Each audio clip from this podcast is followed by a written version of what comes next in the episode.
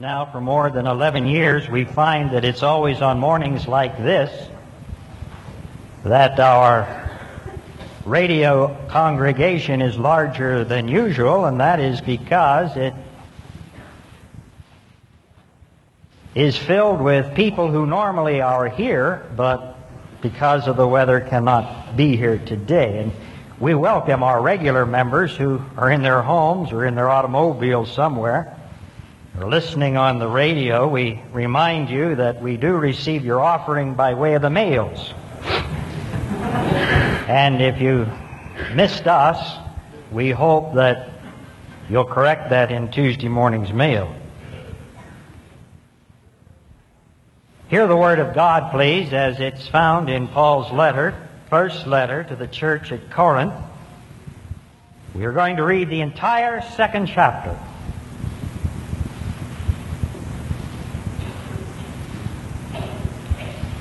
Paul said, When I came to you, brethren,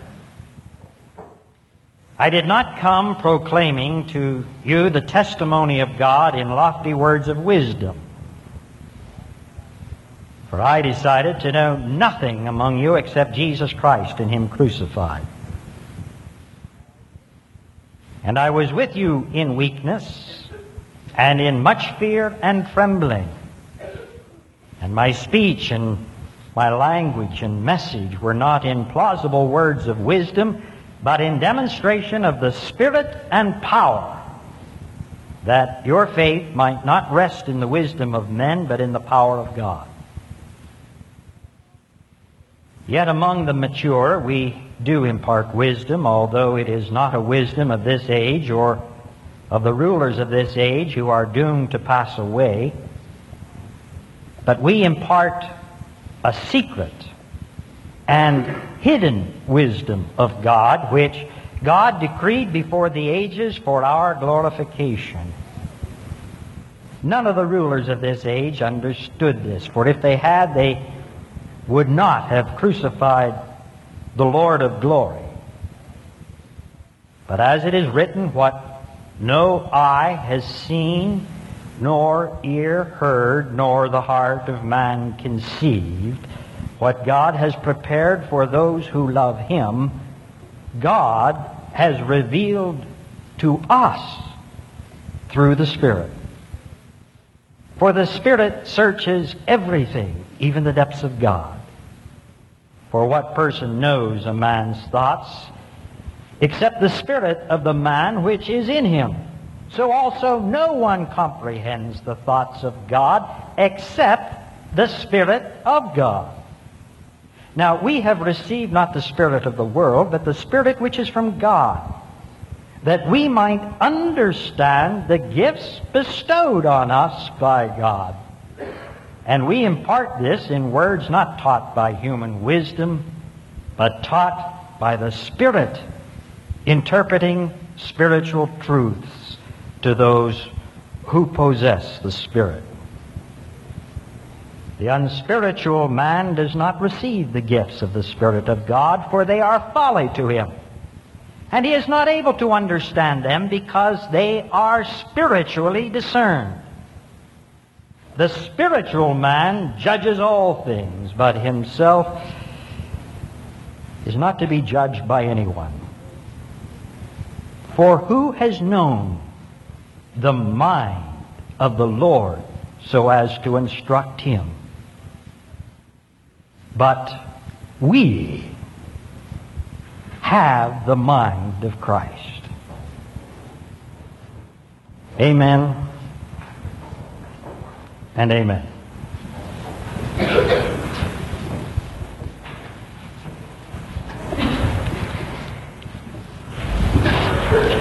Every follower of professional football knows what Super Sunday is. And even those who don't care for professional football know what Super Sunday is. But I wonder how many have stopped to analyze why we called it Super that particular Sunday when the championship game is played in professional football.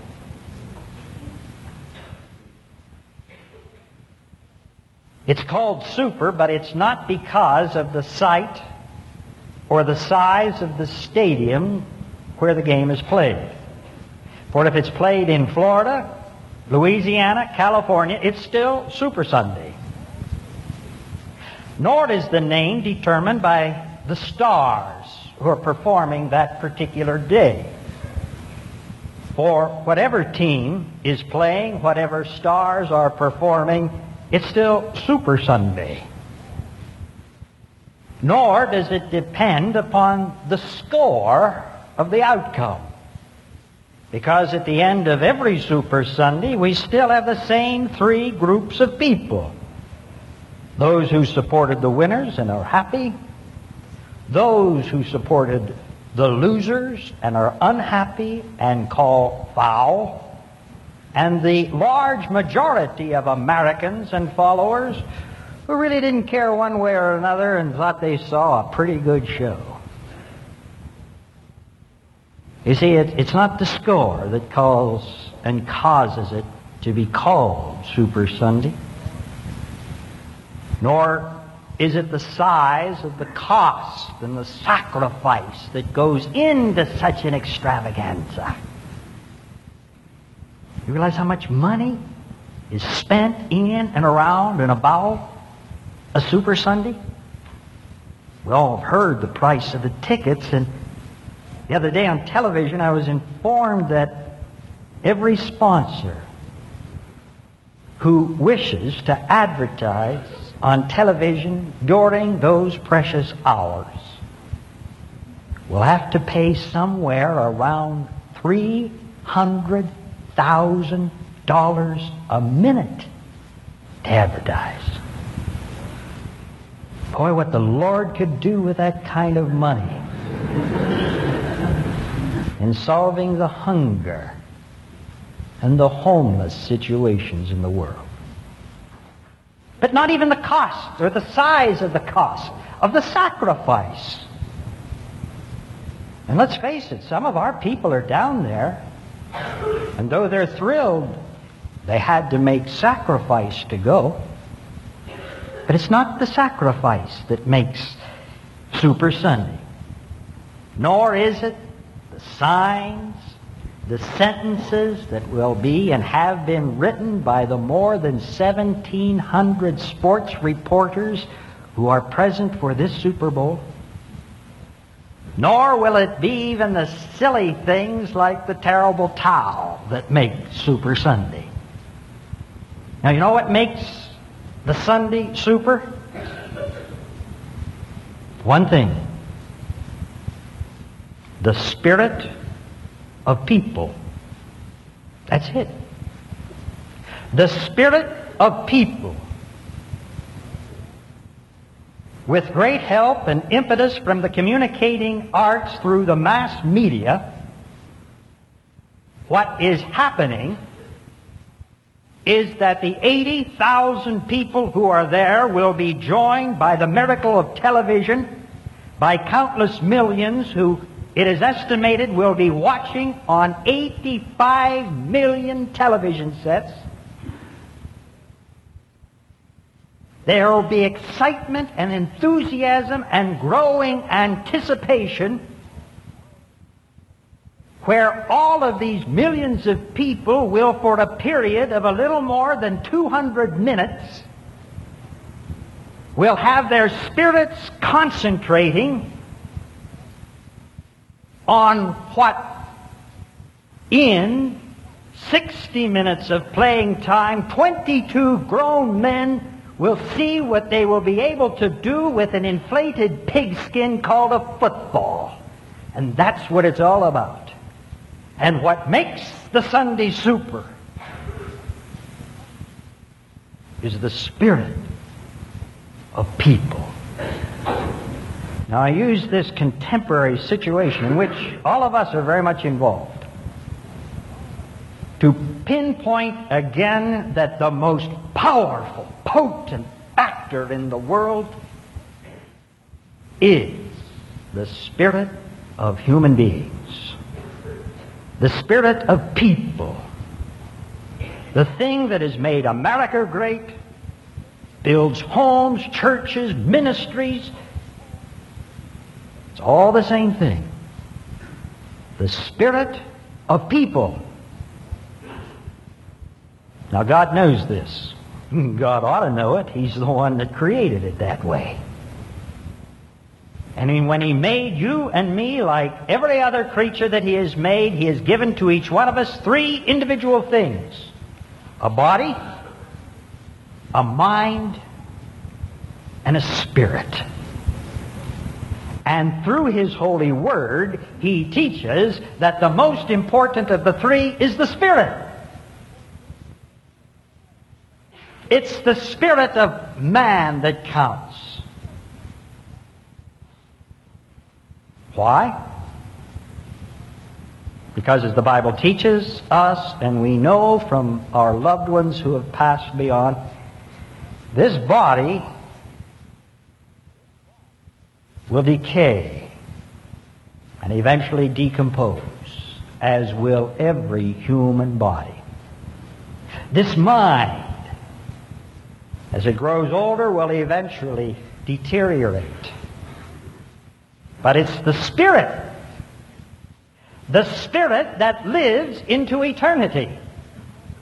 It is the Spirit that is in you that will last forever.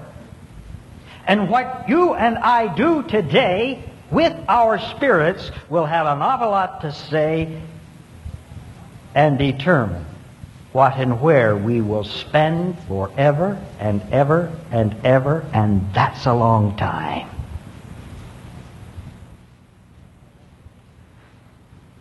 I've had this illustrated in my own family life in the last two years in a way that I never fully understood it before. Many of you know my mother and how grateful and thankful I am to all of you who love her and take such good care of her with your visits, your care, your cards, and your inquiries about her condition. She's listening, so I'm going to speak slowly. But my mother, 28 months ago, suffered a paralyzing stroke. And for every day of that period, the entire right side of her body is paralyzed. She cannot stand, walk, or write with her right hand. It's affected the mind somewhat. Oh, she's still sharp. Comprehends everything, but her mind is not able to put words together in a sentence. The doctors tell me that she thinks she is answering, she has composed the thoughts in the mind, but they cannot be relayed through the mechanism of which controls our speech and voice. She answers you, but always with one word, the same word. But her spirit her spirit is very much alive. The joy, the peace, the love, the smile, the happiness, the twinkle in the eye, the, the gentleness, the goodness. It's there just as I've known it ever since I was a little boy. Nothing will ever take that away. And my mother and myself in the last while have engaged in what we call spiritual communication. Our deep meets. And it's beautiful. And I am more convinced than ever what really matters in life is spirit. For when we get to the other side, we won't have these bodies. Our spirits will put on new bodies, and it's by our spirits that we will recognize and communicate and understand one another. Spirit's so important, and God goes further in His Word and if I understand it correctly, and I think I do, the way God communicates to us is first through His Spirit. Jesus, in trying to tell the woman at the well in Samaria, said, God is a spirit. And if you're going to worship Him, understand Him, communicate with Him, allow Him to instruct you, you must do it in spirit, said Jesus. And he used the word must. You must do it in spirit and with all of the truth that your spirit can conjure.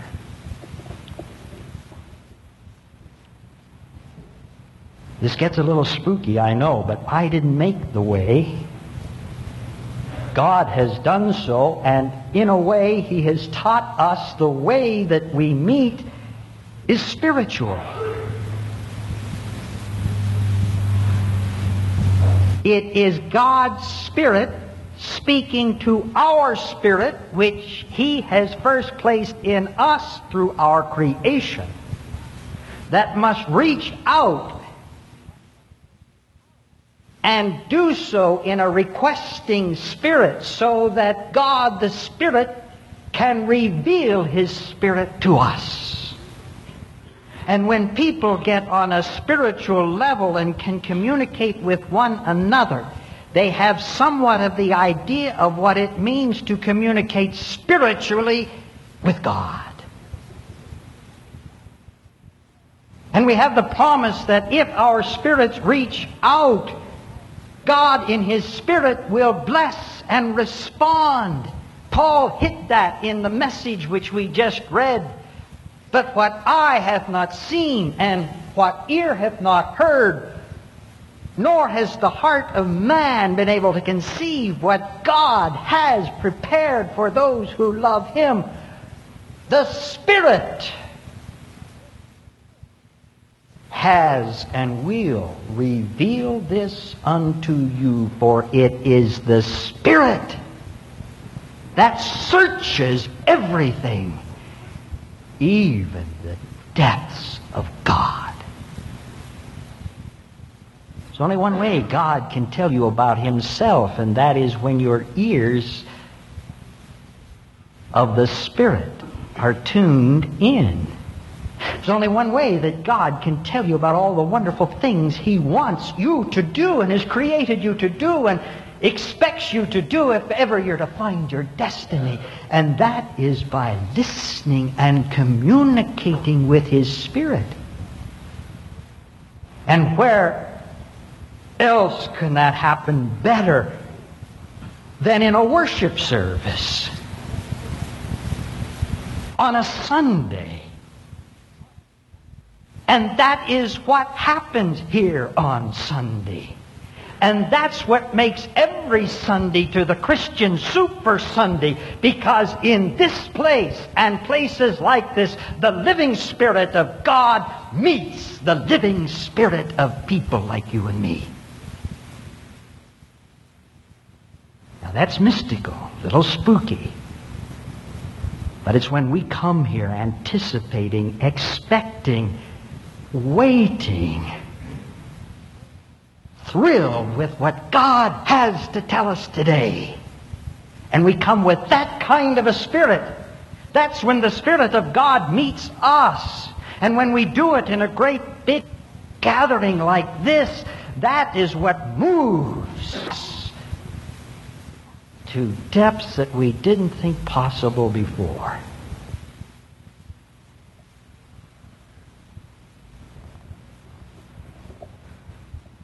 I thank God in His wisdom that His Spirit has led me to this particular place and has allowed me to stay here for so long. Because it's in this place, this exciting place, this very, very place where we are now today, that I have had the privilege of seeing things that I never thought my eyes would see, hearing things that I never thought I would ever hear and see things happen that before were beyond my comprehension. And it's the Spirit of God that has revealed these things unto me. You see, that's what makes this place so exciting. Many times I am asked, what makes Bakerstown Church different? I always respond very simply, two things, the Spirit of God and the spirit of the people. That's what drives me on. That's what feeds my spirit God's Spirit and your Spirit coming in a season of expectancy. On a day like today, many churches would think of giving up. Preachers wouldn't expect people to be here. I expected you to be here, and I knew you'd be here. And when you have that Spirit and I have that Spirit, that's when things happen. God, you see, in the Spirit is in this room all the time, seven days a week, 24 hours a day. He doesn't even take it a day off. But it's when you come here and I come here with our spirits, expecting to communicate with the Spirit of God. That's when things happen. And miracles take place. I could give you 5,000 illustrations, but you want to get home before long, so I'll keep it to a few. I'm looking right now at people. You who illustrate the thing that I'm talking about, whose spirits are leading your bodies, your minds, and some of the rest of us. Because your spirit has been and is now with God.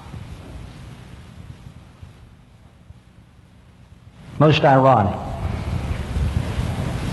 When I prepared to preach this sermon several weeks ago and thought it appropriate for this particular day in history. Wasn't quite sure, as we never are weeks ahead of time, exactly how the sermon's going to take place. You just simply get an idea. You see, that's an act of the Spirit. But several weeks ago, I thought, Dick, that's it. And I was convinced.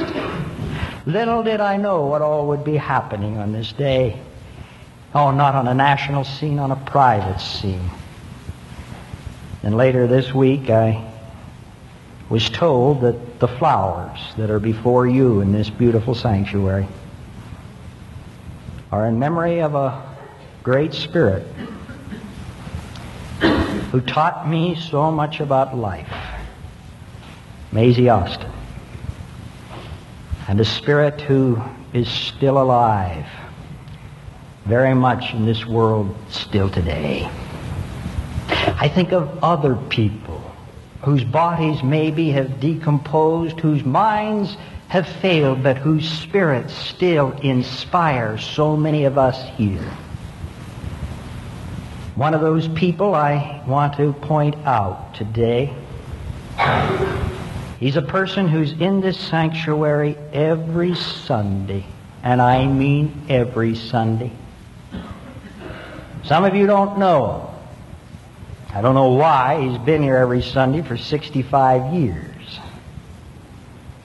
Former trustee of this church was so when we celebrated our 50th and 50th birthday back in 1921.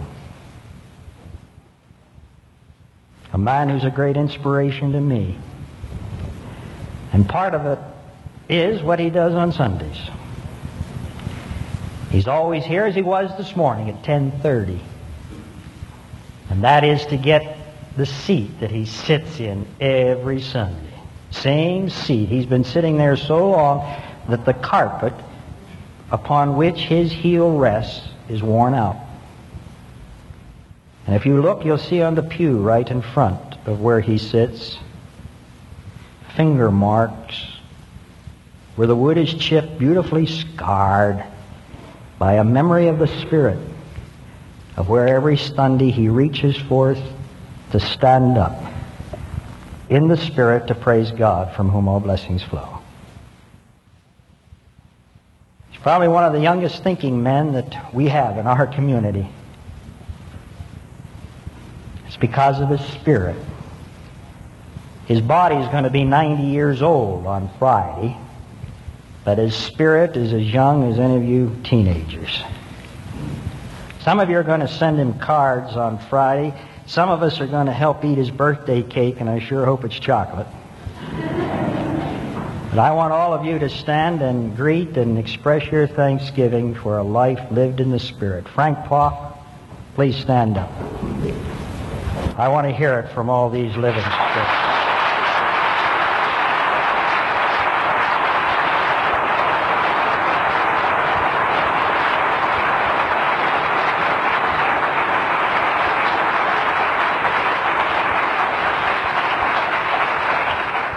That's the life of the Spirit. Third oldest living member of Bakerstown Church. Oldest one, Mrs. Irwin.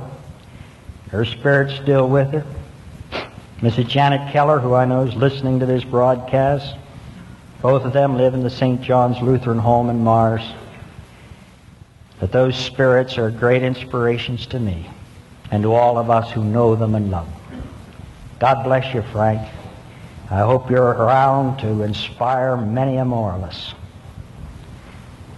See, the Spirit works that way, works through people, but God never forces His Spirit upon any of us. It's one of the things you have to understand. God will never tie you down and force His Spirit into you. You must voluntarily yield your spirit to the leading of His Spirit. Those who are led by the Spirit of God, they are the sons of God. But only those who voluntarily allow their spirits to lead them. You don't have to be a spirit-directed person. If you really believe that the way you think you are to find all of the blessings and opportunities that God has in store for you is by yielding to serve the flesh, take care of the physical, worry only about what you eat and what you wear and those things. Go ahead, do it. God won't stop you if that's your first love, if that's what you think is important. Go ahead, do it. But I must warn you, God tells us in His Word, Galatians 5, and here I'm reading from the Living Bible paraphrase, this is what will happen to you if it's not already happening. But when you follow your own inclinations, your lives will produce these evil results impure thoughts, eagerness for lustful pleasure, idolatry, spiritism that is encouraging the activity of demons, hatreds and fighting, jealousy and anger, constant effort to get the best for yourself, complaints and criticisms, the feeling that everyone else is wrong except those in your own little group, and there will be wrong doctrine, envy, murder, drunkenness, wild parties, and all that sort of thing. That's what you want? Worry only about the physical. Mental? You think that the way you find things that God has in store for you is simply through educational study, go ahead. Go do it. Don't be too surprised, though, if you end up in your life being more of a debater than a disciple. But if you want to communicate with God and believe the way to do it is through His Spirit, believe me, according to the Word of God, that is where you will find those things that many of us are looking for because the fruit of the Spirit is love, joy, peace, patience, kindness, goodness, faithfulness, gentleness, self-control. And self-control is nothing more than living by faith rather than by fear.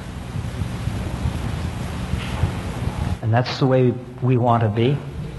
Jesus tells us something else about the Spirit. He says when that Spirit comes, and be it on a Sunday or a Monday, be it in a worship service in your home, when it comes, it's going to come like the wind.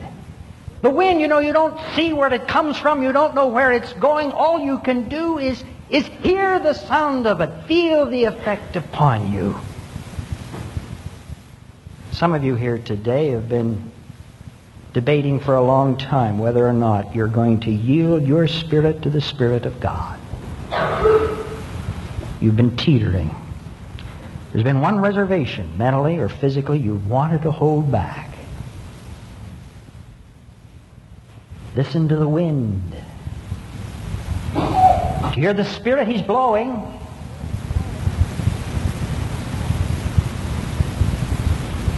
You hear the sound. You feel the tug of the Spirit. Spirit of God upon your spirit. All I can ask